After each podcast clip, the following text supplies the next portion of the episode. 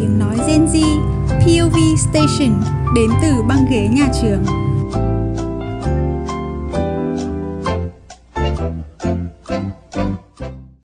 Các bạn đang lắng nghe Postcard tuổi học trò, một postcard nói về những vấn đề, hiện tượng thường ngày xung quanh cuộc sống của độ tuổi học sinh. Mình là Bích Ngọc và người đồng hành của mình là Kim Anh. Xin chào các thính giả, rất vui được gặp lại các bạn sau một khoảng thời gian dài. Chúng mình vừa kết thúc một đợt thi học kỳ căng thẳng và mình biết không riêng gì những viên sơ mà hầu hết tất cả các bạn học sinh đều đã cố gắng rất là nhiều, phải không? Các bạn đừng có lo lắng quá nhiều về điểm số nhé và cũng đừng quá áp lực vì những điều đó sẽ làm các bạn rất mệt và tâm trạng trở nên tệ hơn rất nhiều. Chỉ cần hãy nhớ một điều rằng các bạn đã làm rất tốt. Quay trở lại với tập postcard ngày hôm nay thì chắc hẳn các bạn đã mong chờ một số cuối cùng trong series tuổi học trò. Ngày hôm nay thì chúng mình sẽ hứa hẹn đến tới cho các thính giả về một chủ đề mà át hẳn sẽ vô cùng đúng thời điểm trong khoảng thời gian tuổi học trò. Với những niềm vui thường ngày và đôi khi là một chút tủi thân, mệt nhoài và mong muốn được an ủi. Bạn đã từng cảm thấy muốn thu mình lại chưa? Cảm giác cô lập, lẻ loi và đôi khi là phớt lờ mọi thứ xung quanh. Chúng có thể đến từ một cách vô cớ đến lạ thường cô đơn, thật ra vẫn luôn hiện hữu xung quanh chúng ta. Cái cảm giác cô đơn nó vẫn thường trực trong chính bản thân mình. Thật ra có rất là nhiều lý do vì sao bản thân ta lại cảm thấy cô đơn. Đơn giản, có thể là vì bạn cảm thấy khó tiếp xúc, khó liên kết với người khác. Bạn khao khát cái sự gần gũi, tương tác với những người xung quanh một cách tốt nhất hoàn hảo nhất. Và theo những cái gì mà mình tìm hiểu thì quá ít mối quan hệ cũng là một lý do không thể thiếu khi bạn rơi vào cái trạng thái cô đơn đó thứ hai là khi mà mình nhận thấy được ở khá đông những cái trường hợp mà mình nhận thấy, đó là bạn không thể thoát khỏi cái việc lệ thuộc cảm xúc của mình vào người khác. Trong một mối quan hệ, khi mà đặt quá nhiều tâm này, đặt quá nhiều hy vọng, thì chính những cái hy vọng, những cái cái tâm cái tâm hồn mình đưa cho họ thì lại càng làm cho ta cảm thấy thất vọng và hụt hẫng nhiều hơn. Tại sao chúng ta lại phải cố gắng để cho đối phương hài lòng? Bạn xem họ là nguồn hạnh phúc của mình và đặt những cái nhu cầu của họ lên trên bản thân. Điều này vốn dĩ là không hề lành mạnh, phải không? Bạn cứ cố gắng dành mọi sự ưu tiên, thời gian, tất cả mọi thứ mà bạn có, khả năng của mình cho đối phương nữa ấy. Bạn bạn sẽ thấy ổn không khi mà họ đạt được những cái điều mà họ muốn? Nhưng kết cục là gì? Bản thân bạn có còn là mình trong mối quan hệ ấy nữa không? Hay vẫn là níu kéo khi họ không vui? Khi dành toàn bộ sức lực của mình cho người chỉ quan tâm đến những gì mà bạn có thể cho họ, bạn đang tự hình thành cho mình một cái lối sống cô đơn, và đó có thể là nguồn gơn gây ra những cái xáo động trong cảm xúc nơi bạn đó. Để mình kể cho các bạn nghe về một câu chuyện vào năm học lớp 8 của mình, thì hồi đó mình có một nhóm bạn thân, và chúng mình dòng dã chơi với nhau cũng được 2 năm. Chúng mình thân cực kỳ, nhưng mà có lẽ bởi vậy mà mình luôn hỏi han này và quan tâm đến nhóm bạn đó và lâu dần nó trở thành một thói quen. Và mình bắt đầu phải chủ nghĩa là chỉ cần bạn thích thì tôi cũng thích. Việc này đã vô tình trở thành một thói quen và có lẽ đó cũng là lý do bọn mình không còn chơi với nhau nữa. Nghe thì có vẻ khá là trẻ con nhỉ? Mình suy nghĩ một hồi và nghĩ rằng là liệu vấn đề nằm ở đâu và là do ai? Nhưng mà thì ra là câu trả lời đã nằm ngay trước mắt mình rồi mình đã quên mất đi ý kiến của bản thân và phụ thuộc vào mặt cảm xúc quá nhiều. Và dần thì họ đã coi tình cảm này là một điều hiển nhiên.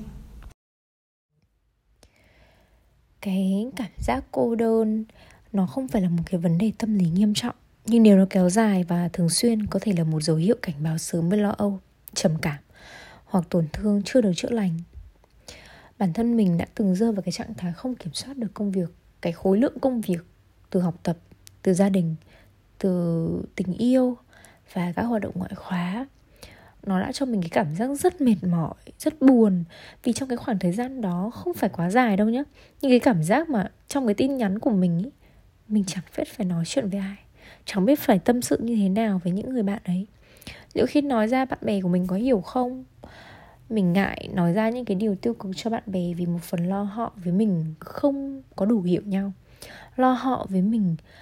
Bạn ấy không không thực sự quan tâm bởi vì nhỡ đâu bạn ấy cũng có những cái vấn đề khác bạn ấy phải lo và liệu mình nói ra như vậy thì kiểu bạn ấy có bị tiêu cực quá hay không mà mình cũng không muốn không muốn để những cái điều tiêu cực đó đến với các bạn ấy. Vì thực chất đâu ai muốn những cái điều tiêu cực đến với mình đúng không ạ?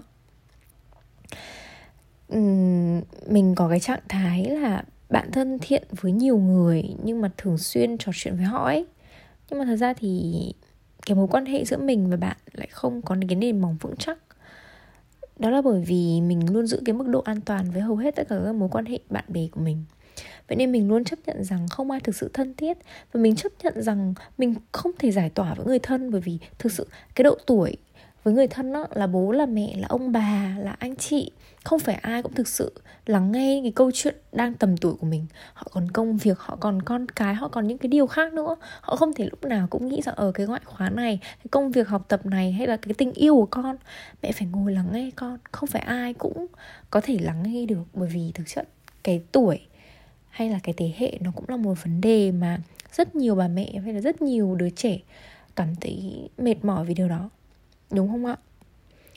Vậy thì có một câu hỏi thế này làm sao để mình luôn ổn định mà có thể quay lại cái trạng thái bình thường được, trong khi bạn bè cũng khó ra người thân cũng khó. Vậy thì làm sao? Câu trả lời cho điều này thực sự rất là khó, nhưng mình đã cảm thấy thoải mái hơn, đó là tự chữa lành nghe thì có vẻ đơn giản, nhưng thực chất mình đã từng loay hoay. Như mình nói trước khi đó là mình rất mệt mỏi để tìm ra cách tự trở nên tốt hơn. Khi nghe đến tự chữa lành thì không biết các bạn có nghĩ là đã cô đơn rồi còn một mình chữa lành, con này có bị điên không? Mình biết là vẫn sẽ có, nhưng mà hãy cho bản thân bạn thời gian. Bạn phải hiểu vì sao bạn cảm thấy cô đơn. Bạn không thể lúc nào cũng dính người khác như sam rồi tự mình buồn bạn không thể ngại ngùng với người khác rồi nghĩ họ không thích mình. Bạn, chính bạn phải tự lo cho cái cảm giác một mình cũng không sao cả. Vì nếu bạn không yêu lấy chính mình, sẽ chẳng ai thực sự yêu bạn cả. Cô đơn chỉ là cái cảm giác, đó không phải là tất cả con người bạn. Nỗi buồn bã do cô đơn, sự trầm cảm có thể khiến bạn cảm thấy bạn chìm vào bên trong bản thân mình chăm sóc bản thân là điều quan trọng nhất là điều tối ưu nhất mà bạn phải làm cho bản thân mình ngay lúc này. Bạn mệt mỏi hãy nghỉ ngơi. Bạn buồn hãy khóc. Và bạn cần người tâm sự. Hãy tìm đến người mà bạn nghĩ rằng họ có thể tâm sự được. Đừng bao giờ nghĩ rằng mình không thể. Hãy cứ cho bản thân mình nghỉ ngơi được quan tâm và được chăm sóc kỹ lưỡng hơn. Uhm, cảm giác thu mình thật sự khó hiểu. Vì không chỉ những yếu tố bên ngoài kia mà thật ra chính chúng ta cũng đang mong muốn được giúp đỡ. Sức mạnh nội tâm thật sự thật sự rất mãnh liệt. Chúng có thể khiến ta mong muốn được thu mình cắt đứt với thế giới bên ngoài, nhưng cũng muốn được quan tâm nhiều hơn.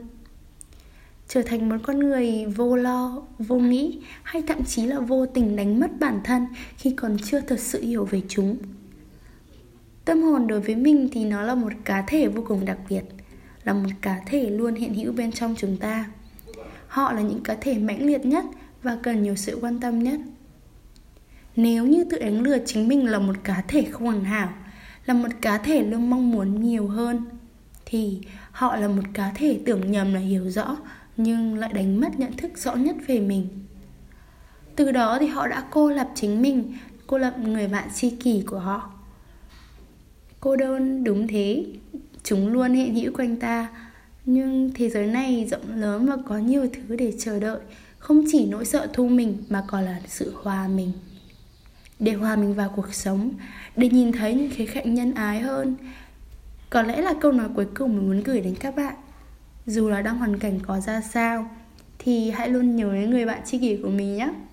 Nếu muốn khóc, hãy khóc thật to. Và nếu muốn buồn thì hãy buồn thỏa thích và nếu như muốn cảm nhận hơi ấm của tình cảm, của sự quan tâm, thì hãy mở rộng vòng tay của mình và đón nhận. Vì cuộc đời này thật ra không tệ như bạn nghĩ. Và cũng đang lúc tạm biệt. Khép lại số cuối cùng của series tuổi học trò.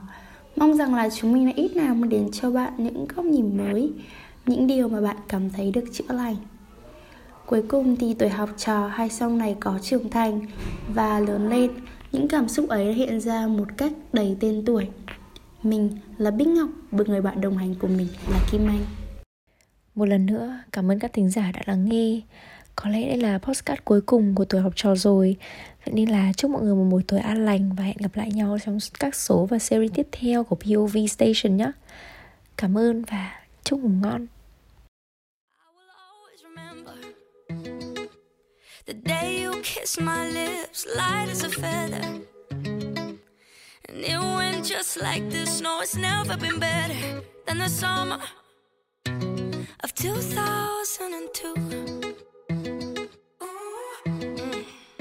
We were only 11, but acting like grown ups, like we are in the present.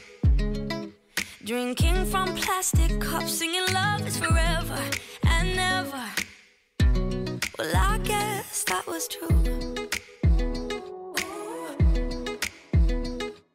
Dancing on the hood in the middle of the woods of an old Mustang, where we sang songs with all our childhood friends. And it went like this: say,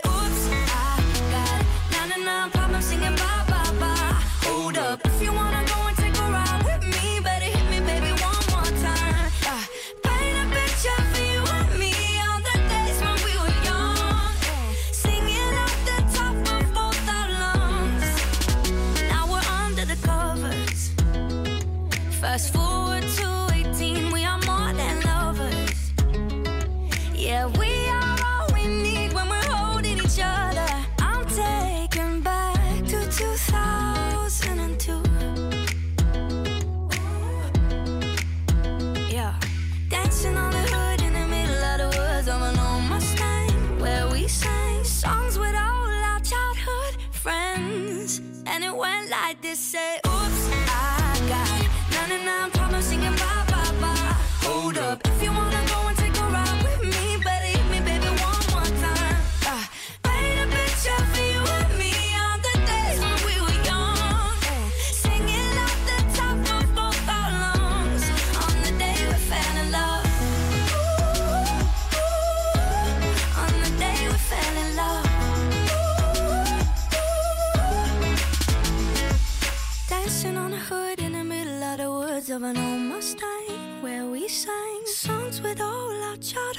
friends. Oh, now, oops, I got 99 problems singing bye bye bye. Hold up, if you wanna go and take a ride with me, better hit me, baby, one more time. Paint a picture.